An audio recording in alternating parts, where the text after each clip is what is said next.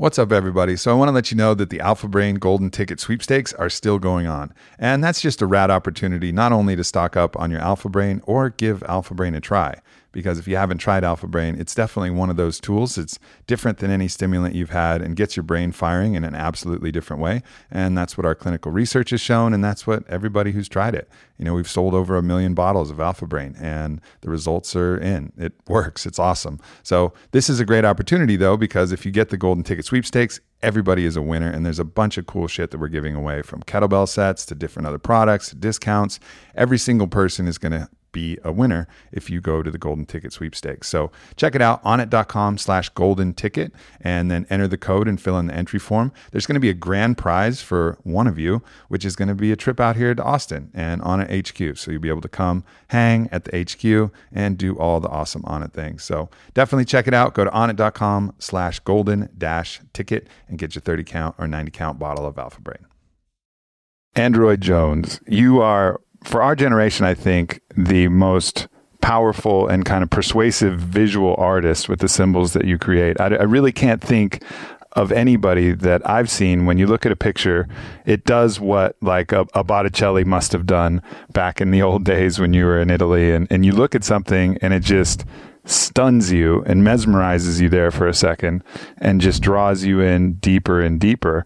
And it's a, it must be a a wild thing to have that come through you. So I wanted to talk about, you know, the process of actually creating this. I mean, from inception to the actual art of it, and and how that how that happens for you. Oh, great! Well, uh, very generous. Thank you for that. Pleasure to be with I you. I mean it. Um, yeah, it's a great question because I think that uh, one of the things that I'm drawn towards the most really is beyond the uh, the, the finished paintings or whatever comes out is really the experience, the creative experience, and the just like the ritual and journey that that is. You know, I think that the more that I go into the process and I'm present with the actual act of creation from um, like the inception, from meditating beforehand, that whole dance and that kind of conversation that I have with myself and my subconscious, and sometimes a, you know, a consciousness that feels like it's outside of myself.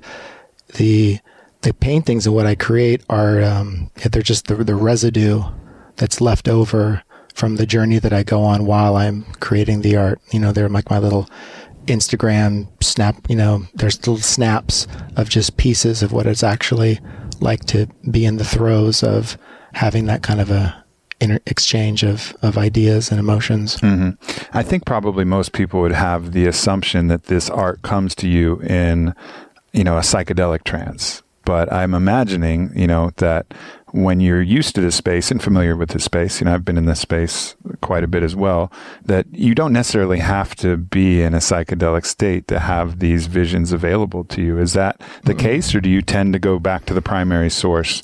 No, not at all. I mean, the source that um, these type of visions come from um, are beyond psychedelics. You know, for myself, and uh, I started making art. I was been I've been an artist um, much longer than I've been someone that's been an enthusiast of psychedelics.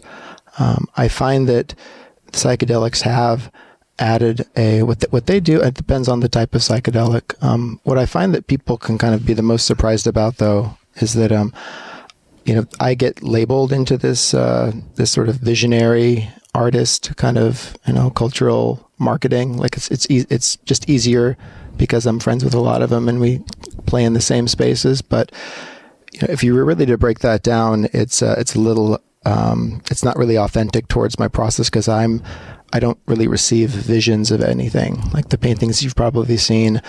They don't like, come to me in a dream or a psychedelic experience, or even there's been some that have come in ayahuasca ceremonies. Mm-hmm. I will mm-hmm. admit that, but um, I I do not have a a visual imagination. Um, it's something that like it's one of these crazy things that I just you know you're the only one that sees the inside of your head, and I'm the only sure. one that sees the inside, and I can't see the inside of your heads. And so I just kind of we take for granted like oh everything kind of works like that. Um, it was only until I was actually after college I was talking to an artist friend of mine named Kevin Llewellyn, and he was kind of narrating what was happening inside of his imagination and uh, because he has these really crazy, uh, really interesting fantasy characters, and he gave me this like blow by blow of like what was going on, and I it I'm like, wait a second, like you've got like a movie in your head uh, uh, all Right. the time. Like I close my eyes, it's just blackness and sometimes some static and sometimes some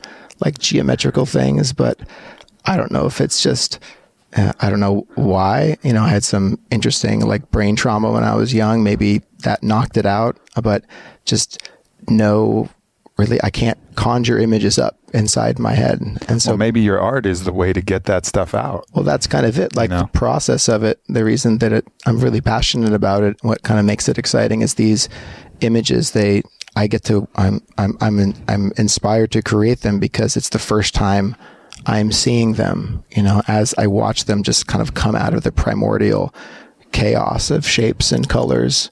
And like through that kind of conversation, like they get sculpted and, and brought to life. So, I mean, I'm as excited to see something finished as, you know, a fan that I would have to want to see a new image because this is the only way that I can, I can bring these things out. And I think what the psychedelics, um, my process with psychedelics is much more of a tool, you know, like with like an LSD, um, it's something that I feel I have a, a good degree of, of experience and control over. Um, it doesn't, uh, you know, opposed to something something that may be more analog, like a mushroom. Mushroom has mushrooms always have like an agenda to them. With LSD, like I can, if you know what you're what you're working with, I can really count on that Very malleable. very malleable. And what that does in my process, I mean, number one, being into, and when you start entering into, like, I, I, I have some degree, I have a lot of respect um, for these type of tools and medicines, and uh, I try to practice a lot of discipline around them, like really clearing a space, you know, setting my intentions, making sure I can remove all the distractions and phones and unplug the Wi-Fi, and just really be able to focus and kind of create a runway for some for whatever it is this like muse or creative spirit to come through but i find That's that really being a psychedelic professional.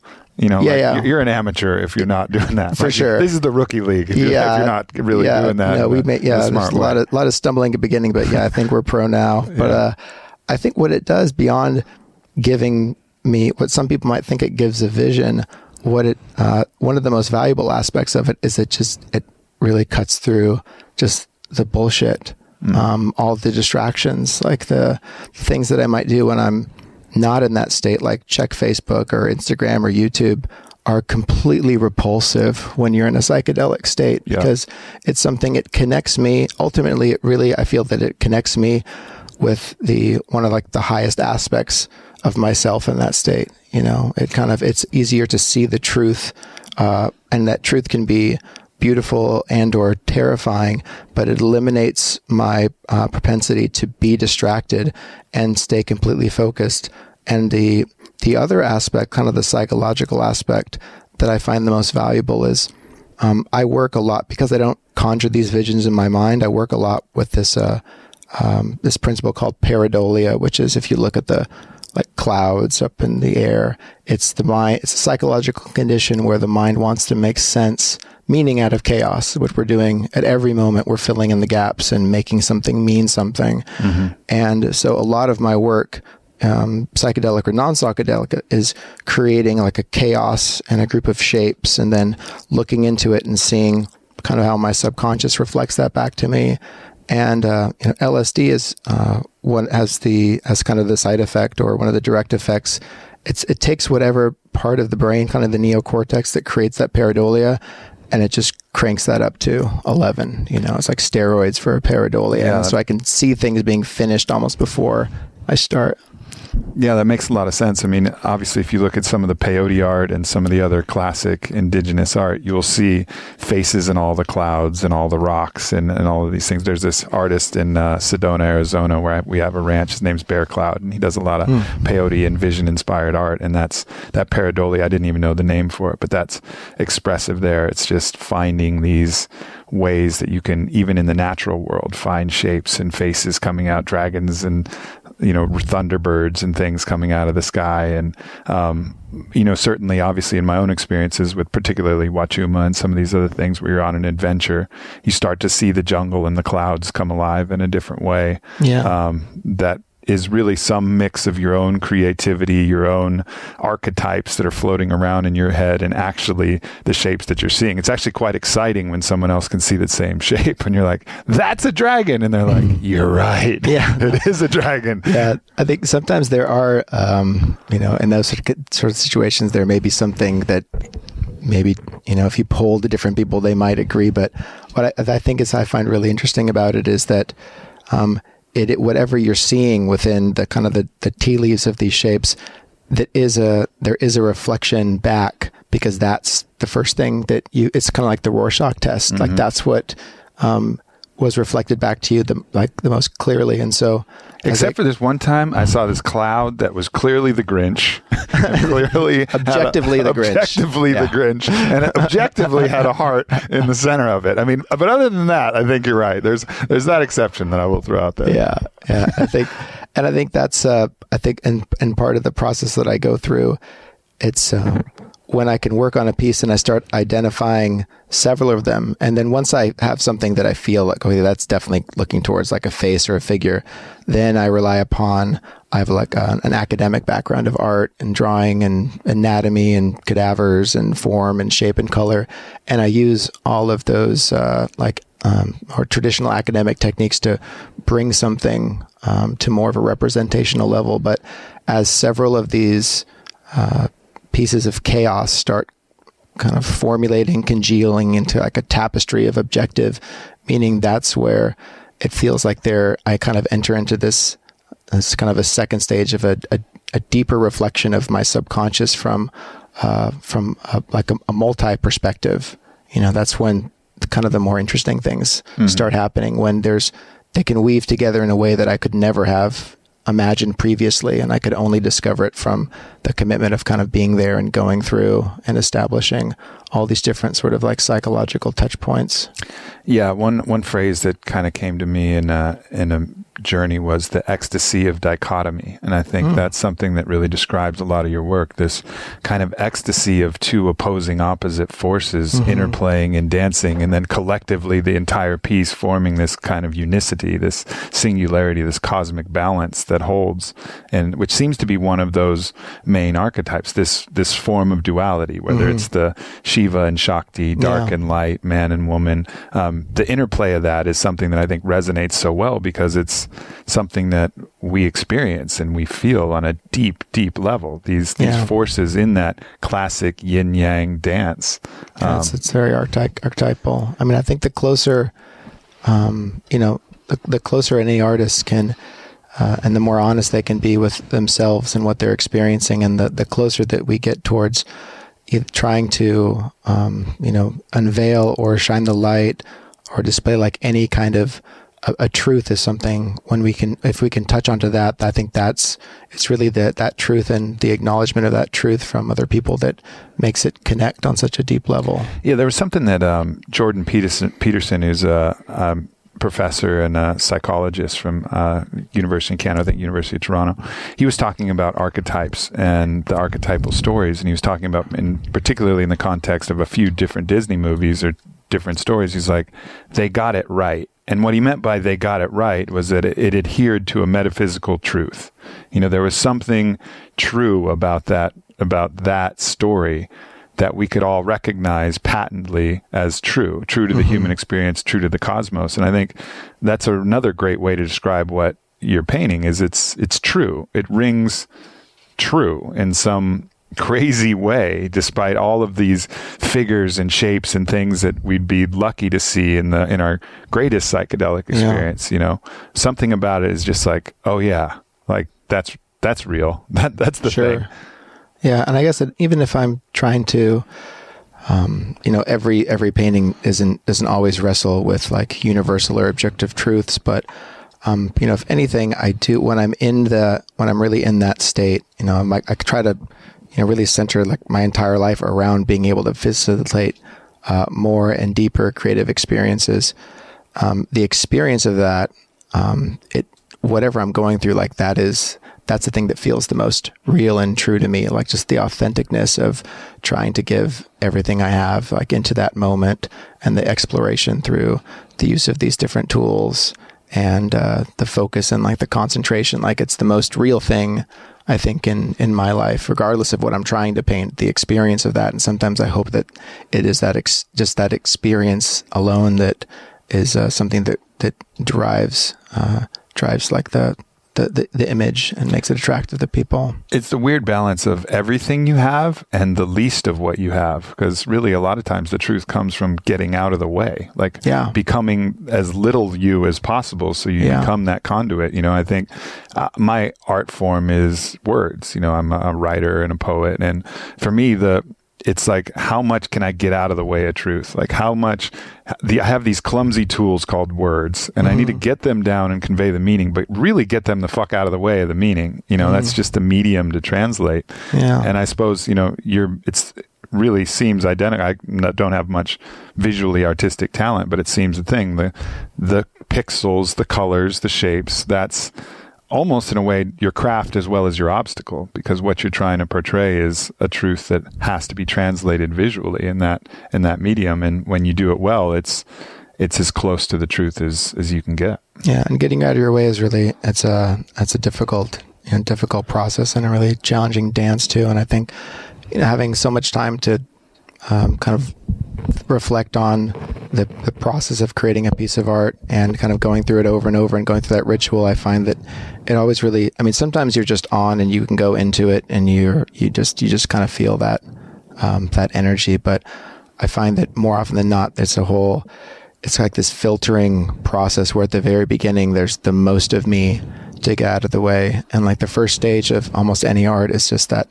little voice that in the in the back of your head that like second guesses everything ah old friend you resistance and like oh here you you're- again Oh, you're using that little trick again. Oh, isn't that cute? Yeah. Oh, how long are they going to like that one? Oh, oh, interesting. Oh, yeah, that's really Just that's, that's masturbate really one more time. Yeah, yeah. that'll That do the trick and you just know That'll it's get you in the right and you just headspace. you guys got to get used to that one and because after a while like you keep going it gets bored and you know Yeah. it kind of like fades away you know then you get into kind of then if if it, if you're lucky you get it i find if i'm lucky i get into a, a deeper state where it feels like there's parts of like my unconscious that are Mm-hmm. maybe being revealed to me um and it, I think if enough of, if I can pull enough uh, kind of imagery and ideas and symbolism from my unconscious, that they're uh, my favorite pieces are the ones where you start kind of because sometimes I'll get really granular because I'm working on a digital medium. I can zoom into different aspects and work on pieces, but the, the most exciting is kind of zooming out and then seeing all these separate elements uh, that were totally um, that weren't consciously connected at all. There are times where that starts to almost reveal like a meta. There's like a meta consciousness, and that's where things kind of get pretty exciting. Um, you know, if there's some, it feels there are definitely times where you, you know, it's kind of like it's it's kind of like surfing, I guess. Surfed a little bit. It's like that, or kind of. There's moments where it feels like you're in kind of like a lucid dream. You know that, that sometimes I get Yeah. this exhilaration of being in a lucid dream, and when you know you're tapping into something that's kind of that's just just a, one step just beyond you and beyond your imagination. Like there's just like it feels like there's just like like fire fire in your in your in your blood Pure you know? magic. like you're just totally electric and you know that you're there and you just want to whatever you want to do you don't want to not be there you don't want to second guess it and you just want to ride that you know as long as you can I think surfing is a great analogy, but you know the important thing to remember, and I think it's the thing you touched on, is nobody goes surfing and finds himself immediately on a wave, you know, barreling the wave. What do you got to do? Well, the first thing is you put that tight ass wetsuit on and make that commitment, you know, and then you get in that cold ass water. You go out there, you put yourself in the right spot, you wait, and then when the wave's going to come, you paddle like hell, you know, and that's the same. It's what Steven Pressfield talks about in The War of Art. You know, it's if you're just waiting for the wave to just you be happen to be in the right spot and all of a sudden you're like whoa i'm surfing. Now i'm a writer. And now i'm an artist. Yeah. that shit doesn't happen. You got to put yourself in that spot. And for him as a writer is just planting himself in that seat every morning at 9 a.m and sometimes the sets aren't going to roll in till Never. noon or 1 but he's there every time. So that if the wave's going to come you know he's ready and and for him that's the difference between again the the pro and the amateur the pro just knows that you know some days the sets will be there some days that they won't but every day he's going to be out there waiting for him Yeah. and and working and paddling and, and making something getting better Yeah. in some way I mean, it, it, it sounds really simple, but you just got to show up. and it's harder than it's harder than it sounds because there's days where it's almost that I think the more potential that you have, the more you know that little voice will uh, try to like you know pull you away from being able to express your potential, and just have to be kind of constantly aware of that, aware of like your own trappings, aware of where we kind of sabotage ourselves in order to just show up and do the work. Yeah. Do you have a hard time saying this piece is done? Because for you, you know, it seems like you can look into a corner of a piece and it just goes on and on. It's fractal yeah. in a certain way. And it appears like you could continue to make the painting more and more and more fractal. I mean, is there, is there sometimes you're like, am I done or am I not done or should I, I keep doing I don't it? think they're just, I just abandon them. they're never done. And that's, yeah. I think the only reason I even get things out into the world is because I've psychologically set up like deadlines and uh, and places where I don't have the ability to uh, to, to let it off. And so, yeah, I love starting pieces, but the amount of just orphans I have on my hard drives of things that nobody's seen that I'm just I have to just totally kind of let go because um, what what interesting is sometimes they, I feel like I might not ever think it's done, but within absence, if I can step away from a piece for like a few months and look back at, sometimes they might kind of like ripen right. to the point where I look back, I'm like, there was something I don't there. totally hate that piece. I don't. I don't. Re- I'm not repulsed by it. Like I might be able to use it for something, or maybe I can show other people this without feeling like a total fraud again. you know. So, um, yeah. In retrospect, they feel more done. But yeah, in that moment, because it's you know art is really about um, you know you start with this white canvas and this you know this just imagine it's like this infinite infinite like explosion of this probability tree where you can go in any direction and make any decision and for every decision you make um, you're saying no to everything else and as you kind of kind of imagine you're kind of traveling through this like fractal quantum probability tree of like options with every decision. Um, you go from the infinite possibilities and you narrow that all the way down to this finite point of calling it finished. And at that point, it has a 100% probability that that's what you did you know? And so like the sculpting of that yeah. you know getting like i can get i, I can get up to here but i still like having a, a few probabilities of where it can go. Right. but when you have to say yeah that's done no more like this whole journey has ended the closure of that can be challenging especially when you're using tools that give you just such a wide array of like parameters and options. What are the what are the tools for people who look at these and say you know how the hell we know it's a digital painting but what mm-hmm. are the actual physical tools that you're using yeah. So, I mean, I, I, I still carry a sketchbook at times. Uh-huh. You know, sometimes it's just drawing and um, um, taking some notes, kind of working in composition for idea development. Um, pen and pencil is still, you know, I'm, I'm, still kind of kind of romantic about that. But uh, hardware wise, um, I for a lot of the images that you see, I use a kind of an extra large like Wacom tablet. Um, connected to I use Macs and PCs uh, depending on what I'm feeling, but it's a combination of most of the um, part of my strategy as an artist is to you know to enter into that type of a flow state. Um, I find that programs like a Corel Painter, um, which is it's similar to Photoshop, only mm-hmm. it's got a uh, um, I kind of prefer the, the brush engine and the way it, inter- it works with the, the hardware of the Wacom. Um, Sponsors, yeah, pay attention sure. here. Seriously, no, Corel, Corel's it's great. it's a great program. Um, that's where a lot of the like the like the fun sort of like the ideas and the exploration happen within that it's a really quick piece of software to generate and iterate a wide variety of like shapes and colors i can turn um, you know pieces of photographs or patterns like into brushes so a lot of different decisions can get made there in a really short amount of time maybe it's kind of like that fail fast you know you can really iterate and see all these things and you, you can kind of tell if you've got something worth developing more. And then uh, I also use a lot of 3D packages, like a ZBrush. Um, it's kind of a 2D, 3D painting tool. Um, where if I want something, if I want to really get, I like. I'm kind of there's a technique called kit bashing. Um, it came from taking a bunch of like toy models and trains together and gluing the different pieces and making something out of that. But uh, I feel I have huge libraries of images and pieces of geometry that I've mm. taken, and some of them I'll render them out, and so and put those in different folders. And kind of once I have kind of like a base of, say, I have like at least like the composition or the colors defined, or it's feeling like it's going somewhere, I'll go into these different libraries of either geometry that I've had that I've rendered or shapes, and then I can start taking those into like a program, like a layering program like Photoshop, and throwing those in there, and then seeing the different ways that I can combine them. Or sometimes I might just go straight into 3D and I've got this idea that I want, and I'll render that out uh, through like a, a Keyshot or like a high res render, and then bring that back into the Photoshop piece, and then start. In, then the next challenge is kind of the juxtaposition, and a lot of it's really intuitive actually, like the way that. I feel like I've been able to develop kind of like an inner compass of kind of like like, like yes to maybe to like uh, to fuck that kind of a thing. And as you, I put these shapes and I kind of move them around, I'm just trying to like find that yes. Yeah. You know, trying to find that like, oh, yes, or nah. Mm, you definitely know like, oh, no, no, no, no. and sometimes it's like, maybe. Mm, we'll let it, we'll let it stay maybe, there. And, and, you know, maybe I'll put something else over there and I'll take a break. But that's how, that's really how the piece really kind of comes together and following that intuition. It reminds me a bit of like, uh, a hip hop lyricist that'll have a notebook of rhymes and then they'll, you know, not really know what they're going to do with them, not know where to put them.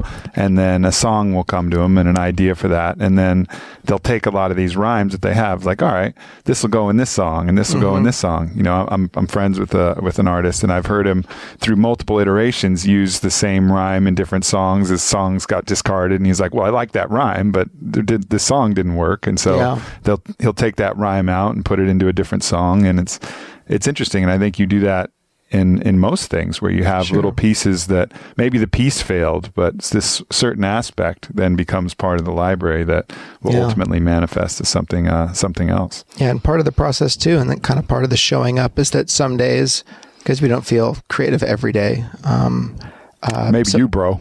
Yeah, every day I feel like making things. I just get sick inside, like, oh, I haven't made anything.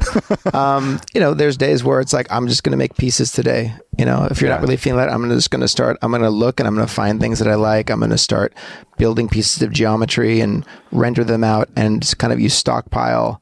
Um, this whole arsenal of shapes and pieces that um, are very interesting on their on their own, but they're not a finished piece. And because I think part of when I do, because right, I'm kind of at the stage now. I don't know if it's just getting older, but for me to make something that I feel um, really represent is a representation of of more of my potential. I need. I mean, I, I, I only work at night. Like I, I can't do anything during the day anymore. There's too many like logistics and meetings and calls and all those distractions. So I have to have these long runways of like all nighters or like over the weekend. Um, I often, I more often see like the sunrise than I, than, you know, I think most people do. And because I need this, I need this space to work with. So because I can't do that every single day, um, what's kind of one of the ways, kind of like the psychological tricks for getting more excited, is I'll spend days just building these new libraries of shapes and brushes that I've never used before, and kind of coalescing them all for you know the ritual of when I actually get into it. Then when I can get into that space, you know, if especially if it's like a ceremony psychedelic space, you don't want to be doing anything logistic right. when that's happening. I used to when I used to do more psychedelic drawing, I, would, I was telling people I used to take the they're the butts of uh, they they're these like bands that you put on the back of like the butt end of a rifle that you put like bullets into. Mm-hmm. And I used to take those and fill those with uh, like black Prismacolor pencils that were sharpened on both ends on both arms because when you're like when you're yeah, in the throes and you're there yeah. and you're on fire like the idea of sharpening a pencil is would you absolutely just, would you just toss them over your shoulder oh, I don't even know where they go afterwards or you break it and you're like but like every moment is that valuable that really yeah, the idea totally. like you, totally. you don't have time for that but the setting like creating all of your pieces you know it's kind of like like setting this whole sandbox and having all these new shapes and colors and pieces of geometry to use for the first time that kind of like that it's a uh, it's a way I don't know. It's like role playing. It gets me like excited to make something new with all that, especially if I know that that represents you know tens of hours or like weeks of work that I put just so I can use all these and see how they come together and how my subconscious is going to reflect that juxtaposition. Yeah. So as as you were saying earlier, this you know these the way that you interpret these shapes and build these stories is reflective of some aspect of you know an interpretation of both you and the truth that you observe out Mm-hmm. there so let's talk a little bit about some of these symbols and kind of what they mean to you a little bit i mean let's take it something like the dragon for example you know it appears in i, I think you would call them dragons Yeah, you know, sure. and uh I, they've come to me in visions before many times, and they have a meaning to me. But I'm I'm curious: is you know, does the dragon to you have a particular meaning to Android? That that when when that's coming out, it tends to express a certain quality or a variety of qualities, an archetype?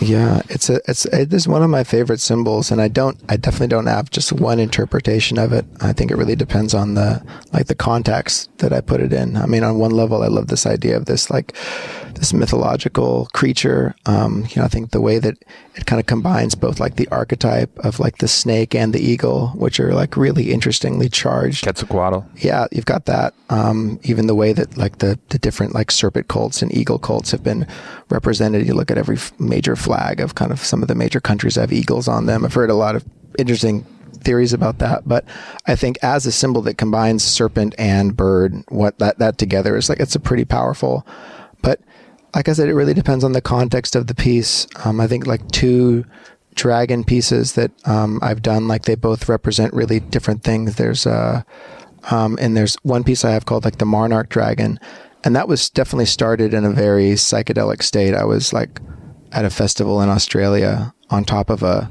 I was on top. They built me a little studio on top of a Land Rover where we had like a projection base out there, and I remember I went into that piece this, kind of in a similar way, just like going into the chaos of the shapes, and definitely had a very like an interesting night. But as that piece sort of developed, that's one where I didn't start with any intention, but the story started to kind of unfold because I made all these brushes and shapes. I made like a whole library of brushes with butterfly wings. I was going to paint with butterfly wings. And as it started to develop, it really just turned into this dragon. As I kept going with it, then this little figure started to kind of appear and it could have just been like a side brushstroke that that's what it turned into. And the narrative that was kind of revealed to me um, I think during that journey I was going through, there was I was there was a lot of fear. Actually, I kind of went into a space where, uh, definitely a psychedelic space where uh, I was really confronted with just that element of, of of a fear. And I don't even remember exactly what I was afraid of, but I remember that came really strong. And you know, it takes a certain amount of courage to go back into these spaces over and over because you're very vulnerable. Sure. Um, you can definitely be reflected with things you may not be ready to face at that moment. Um, but the piece actually became the as the narrative started to unfold, it really became a piece about about like what it means, like what it means to be afraid, and what it means to deal with fear. And the, the final piece is this: you have this large, spiraling, you know, massive dragon that's kind of off on the horizon, and in the foreground you have this small, like little boy, like the mm-hmm. silhouette boy looking at the hill. And the main principle in the story of this piece is that it is a piece about fear because sometimes when fear is abstract and fear is and this is never this isn't something I would have just been like I'm going to make a piece about fear and it's going to be this and this but like when when we don't really look at our fears and we let our fears kind of linger or we push them off to the sides or put them under the rugs like they can actually become um, a lot more overbearing that they are. But if you really if you kind of take like the fear walk and you really face the fear and you go all the way down kind of the probably path of what you're really afraid of this giant dragon that's that's intimidating um, and frightening if you really start looking into it like the whole thing is just made up of all these harmless butterfly wings Yep. you know That was uh it's one of my favorite pieces and I've written it inspired me to write, you know, some lessons about it. And to me it was about the spiritual warrior, you know, the person who goes in, shows up without armor over and just you know, looks at the truth of what is coming, you know, understanding that it could be terrifying if you allowed it to be, but the act, exactly like you said, the act of showing up vulnerable and in doing so, showing your invincibility in a Yeah. certain way, you know, like showing up and saying, I don't need armor because this, you know, I am invincible. I am a piece of the unicity that this thing is also a piece of. So here we mm-hmm. are. And despite the size discrepancy and the massive Sure. things, you show up over and over again and just, here I am. yeah you know it's, such a such a cool piece to see and i think actually there was a one of my other favorite pieces used the butterfly effect on a giant tiger as well which is those are two of the you know probably one of the most important Japanese symbols were the tiger and the dragon. And I see you drawing from multiple different cultures. Is that, mm-hmm. and, and I find myself, I do the same thing in my own spirituality and the different things I create is just kind of take a piece from as many traditions as you see truth come from. Is that kind of part yeah. of your practice? Just expose yourself to everything and gather what, what you seem to like the most? Yeah, I definitely I spent a lot of my 20s and 30s doing a lot of traveling around the world too. Um, definitely, I'm a huge fan of going into seeing different cultures and their art and just seeing how art was a reflection of. I, I like trying to just think of what it was like to kind of as as an artist in this generation what it was like to be artists you know hundreds of years ago in different culture and what their art meant and like how that reflected what was going on at the time and what purpose that served and so studying that has always been something that I've been I've just had a lot of um, had a lot of passion around and um, yeah, I do. I think we are in this time where we have, you know, we've got access to more information and culture than, you know, any previous, you know, his, uh, period in like recorded history has. And as an artist, I think it's an amazing opportunity to be able to bring all these, you know, desperate little pieces together and create something new, you know, because it's, and it, and for a lot of the pieces, you know, I'm not much of like a proselytizing type of guy. You know, I don't have like the way or the truth or the light, and mm-hmm. I'm not. I'm going. You might paint me. Jesus, yeah, but yeah. you don't have the way or the truth, light. It's a lot of it's really about. I think what art. Uh, one of the goals of art is it, it's an amazing place of like a of a mirror of self reflection for people sure. to find something in, and sometimes like with the like the example of like the tiger piece too.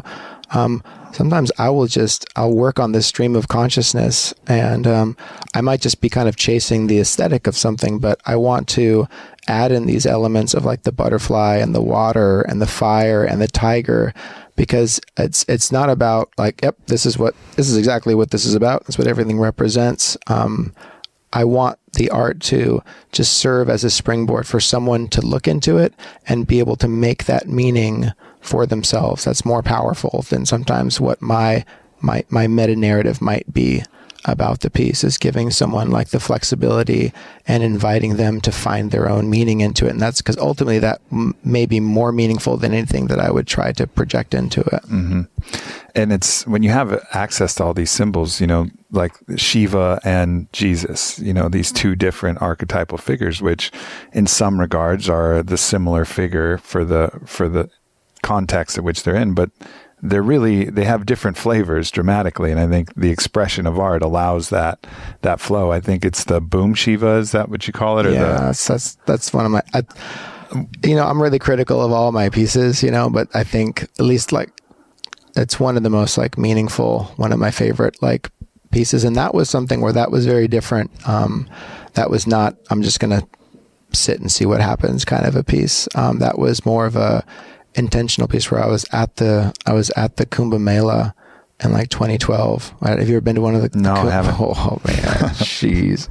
note to self. Well, note to self. Maha Kumbh Mela. Put it on the bucket list. Don't know how to um, spell it, but I'll figure it out. Jeez, man, that was in uh, Allahabad, and uh, I mean, this is it makes this makes you know Burning Man look like a tailgate party. I mean, over the course of a month, they had I'm over, in. yeah, like 30 million people. It's the most people I've ever seen with my eyes at one point. Is that, is that it has like, it happens eight, once every eight years? Is that the one or? It, it does. Um, it happens in a different place and there is, it follows this kind of like this is, I think there's a, like a celestial calendar that it follows and it happens in four places on, in India that um, when these two, when these angels and demons were fighting over the nectar of life, it dropped in four places on in India, and that's where the Kumbh follows. But and they have one, I think, every eight or twelve years. That's like the Maha Mela, and that's the one we went to. But I was kind of on this spiritual pilgrimage and also doing a lot of uh, digital workshops at the time in India, and I went to this. This has been a goal of mine to go there for a long time, and for whatever reason, I've always been really drawn towards Shiva. I know there's mm-hmm. something about him that's just it's been a, like an attraction point, you know, and I try to just follow things that I have, you know, uh, that especially if I don't know why I'm attracted to it, it gets me more curious about it. And um, so I was spending time and I was talking to different um, yogis and yoginis and Nagababas and kind of asking more questions about Shiva and understanding him. And then um, I came across uh, it's actually an album called Sounds of Isha, where there's uh, it's uh, it's my favorite kind of like audio spiritual audio track, and uh, there's a there's a mantra called like uh, Nirvana, like Shatakam, which is this Shiva mantra, and it's just when I heard it for the first time, it's got this like really powerful like drum beat, like it's like very, uh, gosh, just it just it really from I think from like a masculine side, like it really kind of just stirs your blood, and um, the just the chanting and the sounds of the Sanskrit just I just I couldn't I didn't know why that I had such a I was so drawn to it, and then um, I found a translation of the Sanskrit, and it was uh, this like the words the way that they described Shiva. It kind of talks about he is like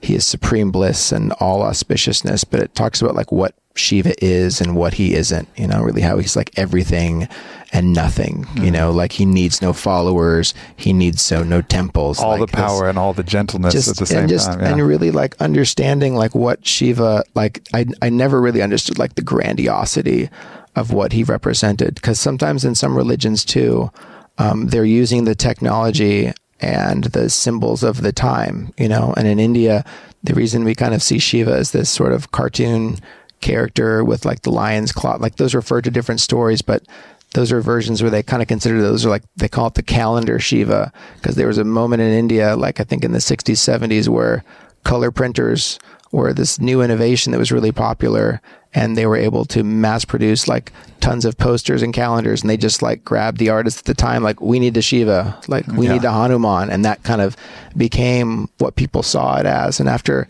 after like digging into this mantra, I was just like, wow, I have no, I, I, had no idea like the immensity and the vastness, you know, to be everything and nothing at the same time, you know, to keep completely embraces like all aspects of duality simultaneously.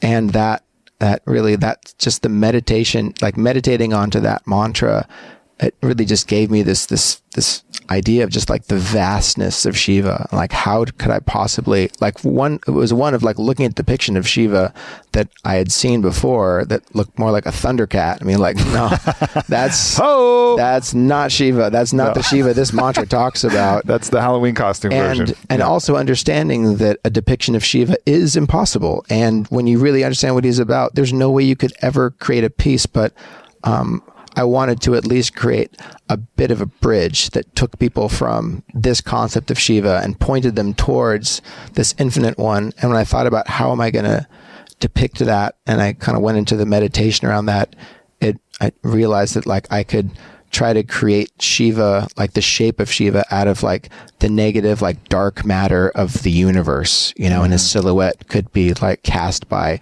galaxies. Like that felt more appropriate and kind of meditating on that and like really just listening to the mantra over and over again. That's where that's where the boom Shiva uh, came out from. Well, yeah, it's one of my favorite pieces as well. And I think you did exactly that with the medium that you have available, getting out of the way of a massive truth, you know, the truth of what Shiva is, getting out of the way enough to express as much of that as possible. You know, it'll never be able to translate this concept yeah. into any medium, words, everything will fail other totally. than pure dumbstruck, you know, understanding that comes mm. wordlessly, perhaps. And even then, the limitations of our brain won't even be able to to house it. Yeah. But in that in that instance, I mean, that's by far the closest I've seen to that because you see other descriptions, the symbols kind of make sense. And there's mm-hmm. moments of powerful symbols. Like for me, above my altar is Shiva, who's totally chill. It's not even a very well done artistically, mm-hmm. aesthetically, but he's just totally serene and chill. And Kali is just standing on his chest with the heads of severed, you know, men and infant arms and her tongue out and her long black hair. And he's just looking at her like, oh, ain't she great? Mm-hmm. you know, that expression of, you know, this is balance, you know, yeah. and I'm Shiva. This is not anything that I am troubled with. In fact, I love it. This is the greatest love affair of all, Shiva and Shakti. Yeah. You know, those raw primal forces and the thing that accepts all all of the universe and is responsible for the creation of all the universe. That beautiful balance, but to see him singularly without another symbol to show what that means, you know, I, it's really mind blowing. And yeah, and another another symbol I think that I saw that was like that is like Prometheus, for example. Like you can get like a strong guy or a lot of different things, but to show Prometheus, I've never seen it done well where I actually understood that this is a man who had to sacrifice to you know, steal fire from the gods and be willing to accept the punishment as he's chained to Tartarus and Eagle was chewing out his liver every over day. and over. So how do you like express that symbol? And to me, I finally saw it done where I was like, oh, I get it. I get Prometheus. But it had to have so the eagle had just ripped his ripped his liver out and it showed Prometheus hugging the eagle with this loving embrace, just pure mm. gratitude and love. And I was like, oh, that's that dude.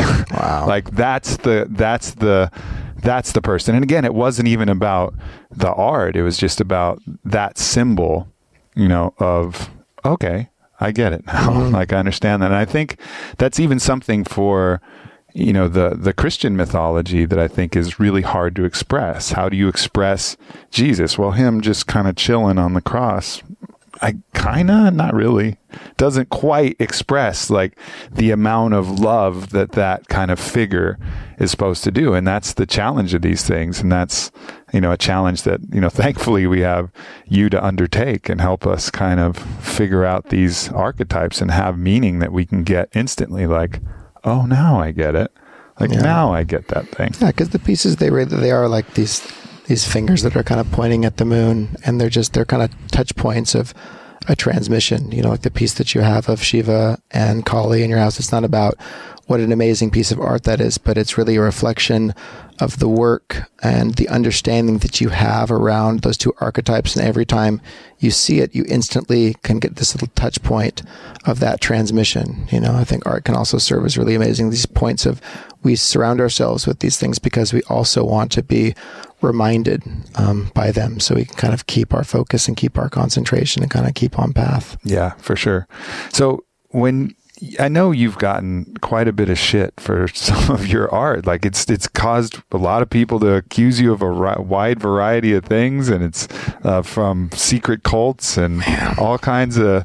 It's it's gotten a little weird, right? I mean, You know, it, it has. I mean, then there's two there's two schools of, of thought that I have on that. One, I was really I'm very flattered, and also kind of like I'm a I'm such a huge conspiracy theory buff. You know, I mean, I, let's I, I I I spend way too much time looking at all that. And imagine my disappointment where some of the same conspiracy channels that I've been listening to for a long time, then all of a sudden I'm on their front page and they're going after me as part of the Illuminati. It's like, wait a, wait a second. Hey. Like, hey, if if you're wrong about that, then you might have. Wait, Hillary Clinton isn't a reptile? Maybe I don't know. What's the truth anymore? You know, it's like no, no, no, no. Or the other side of that is like, well, gosh, am I working for the Illuminati? Like without even I don't. knowing I mean, it, like I don't. I don't control? remember the email. I'm not getting any checks. I mean, maybe. but then I had another. I think there was. It's actually, if you want to get into more of like one of my favorite authors is like Philip K. Dick, and he kind of touched on this where he had a theory around like the Illuminati that it was. uh it was less of like you know all these these 12 guys in a smoky room or um, you know reptilian shapeshifters but that it was actually more there and this is it's a little bit more plausible that the illuminati is a what we call the illuminati and the reason that you see um, you know you see the, the lady gaga and the super bowl and all these things that seem like objectively like ridiculously accurate like why are all these symbols happening over again? Why are hip hop artists doing this? Like what's happening? Like there's got to be there's got to be a team in charge that's like art directing you know popular culture with pyramids and eyeballs. Like how could this not be happening and the, the kind of the Philip K. Dick theory is actually that there's that the Illuminati is more of a meta consciousness that is like working through different people at different points of times, um, un- unknowingly to the people that are doing that, and that's how it gets its agenda across. So like that could be one theory. Is like maybe if I don't keep my guard up, maybe the Illuminati is working through me to Within like you, to yeah. have this happen. But at the same time, and for like the Empire State Building, like that was that was Kali coming through. I mean, that had real intention behind it. Like I think that was just something that ruffled some people's feathers based off. And for um, people not who having don't an know, awareness of what that means. For people who don't know, you projected an image of Kali on the side of the Empire State Building. yeah. Yeah. And No. If anything, I feel that that got underneath the radar of the Illuminati. I felt like they did not see that one coming because Kali. I mean, it's like you're in New York City. You're in New York City. This is like the most phallic, like uh, capitalistic representation business, Yeah. like building in the world, and to put like Maha Kali on it was. I mean, that was totally. That was that was a that was a, such a renegade. Move. I can't even believe that that happened and it went under the filters because you know Kali like she is she is the she is the destroyer of darkness and Yep. demons you know she's what eats and destroys all the demons that we need destroyed right now she's not a demon in herself Well, maybe there was a little help actually guiding I- guiding some cosmic balance where I you could get I Kali, the destroyer of all ego, and the biggest, tallest, most phallic fucking symbol in the world. made sense to me Makes know? sense to me. If not that what else I don't know Yeah. seemed obvious That's beautiful. Do you feel like, um, you know, do you feel like that when you you really get as clear and empty as possible that you have some help, that you have some guidance, that there's a little wind at your back? I do, yeah. I mean, I feel that there is what I what I'm trying to get in touch with as uh, that I I'm if there's anything that I could I could really kind of put a flag down, like what have you learned or what have you known from these from all from the ayahuasca or you know going through India or what personally what's been revealed to me is I feel that there is a that there's a there's a there's a form of there's a creative intelligence uh, um, this creative force that it is it's it's conscious and it's aware and it's eternal and I, I feel like it's accessible at all times and um, my my interactions like with that have been probably the most the closest things that I could call like like a supernatural experience you know whatever that is. But um, there's also the thing is there's all kinds. There's also other other entities and other types of intelligences that that do not have you know our better interests at heart too. And there's a lot to navigate through. Maybe, but then again, like if you're going to create the world, the, the universe's greatest video game, you need resistance, right? Like if you took a video game out and put it in and there was no monsters, like that game would suck. You discard it, right? So we need these forces of resistance whose sole job it is is to fuck us up. Like that's and that's been my encounter with the darkest forces. Like, oh, here you are. Your sole job is to fuck us up, but in doing so, that's what's going to allow us to be stronger. That's what's going to provide the resistance point that's going to draw out our best and make this a game worth playing. Allow the duality that ultimately works. And it was this really interesting moment where I encountered what classically in a in a Christian context would have been Lucifer and encountered that and saw him in a way of as the ultimate resistance, but doing so because it loved creation so much that something had to hold down that archetype of ultimate resistance. And then this feeling of gratitude, like, hey, fuck, thanks for holding down the dark side, you know? And then I started to get like warm, sentimental feeling. And then it was like, no, don't get it twisted. I'm still going to fuck you up. like, like, that's my job. Like, it's not like, don't be too, you know, be grateful, but Sure. recognize that No, I gotta still really- have a, I still have a job to play. you got to stay humble too Yeah, you know? totally. like there's this uh yeah i'm i feel very fortunate that there are types of transmissions that i've been able to to bring through you know because it's like this is you know like this isn't you know i'm just renting this you know like the We all give it back. you know, we all got to get all of it back. You know, Yeah. all this, the freedom and opportunity. Like I don't own, own any of this. Like this is just kind of on loan. So, um, you know, we're just trying to do the best with what we have. Indeed. Yeah. And thankful, you know, I think a lot of us are grateful that you've done the best with what you have because it's uh, it's affected a lot of lives, myself included. So Yeah. Well, I'm so grateful that I live in a time where there are so many amazing people that have done all of the work to be able to like receive the type of images that I'm able to create. indeed. Yeah. Anything that you'd like to um, point people's attention to? Any projects you're working on, or anything uh, you'd like Yeah. people to check out? Yeah, if um, you know, if people are curious about kind of images like the Boom Shiva, um, we have a project called Samskara that takes uh, it really takes the breadth of the work that I've done over the past 10, 15 years, and I work with a, a team of animators out in uh, uh, Thailand. These Hare Krishna Russian Hare Krishnas in Thailand, that we've created this uh, 360 animated visual experience for people to check out, and that plays at different planetariums around the world. We're organizing some tours, and if any of your listeners are uh, into and curious about virtual reality, we've got a, a VR project called Microdose VR that it's uh, been my attempt of and kind of consolidating what the creative experience is and making something that makes that sort of that the fire of that creative uh, rush accessible to a lot more people. Hell yeah. Sounds Yeah. good to me. So, It's been a pleasure getting to know you, my friend. yeah, no, thanks so much for having me Yeah, on. absolutely. People often ask me why I started Onnit. And one of the best answers to that question is it has everything that I fucking love. It has the fitness products that I've loved using for years between the kettlebells, the maces, the clubs, all of these unconventional tools that have history in some cases that extend back a thousand years, but that modern athletes are using. It has the best supplements. Not only have we taken natural ingredients, we've tested them in rigorous clinical trials like Alpha Brain with the Boston Center for Memory. And then it has all of these delicious functional foods and proteins. This is a culmination of all of the tools that I like to use to benefit my life on a daily basis. And I literally use these things on a daily basis. I love this stuff. It's a key part of who I am. And I hope you guys love it as much as I do. Onnit.com slash Aubrey, O N N I T dot com slash Aubrey. You'll save 10% on everything. Enjoy.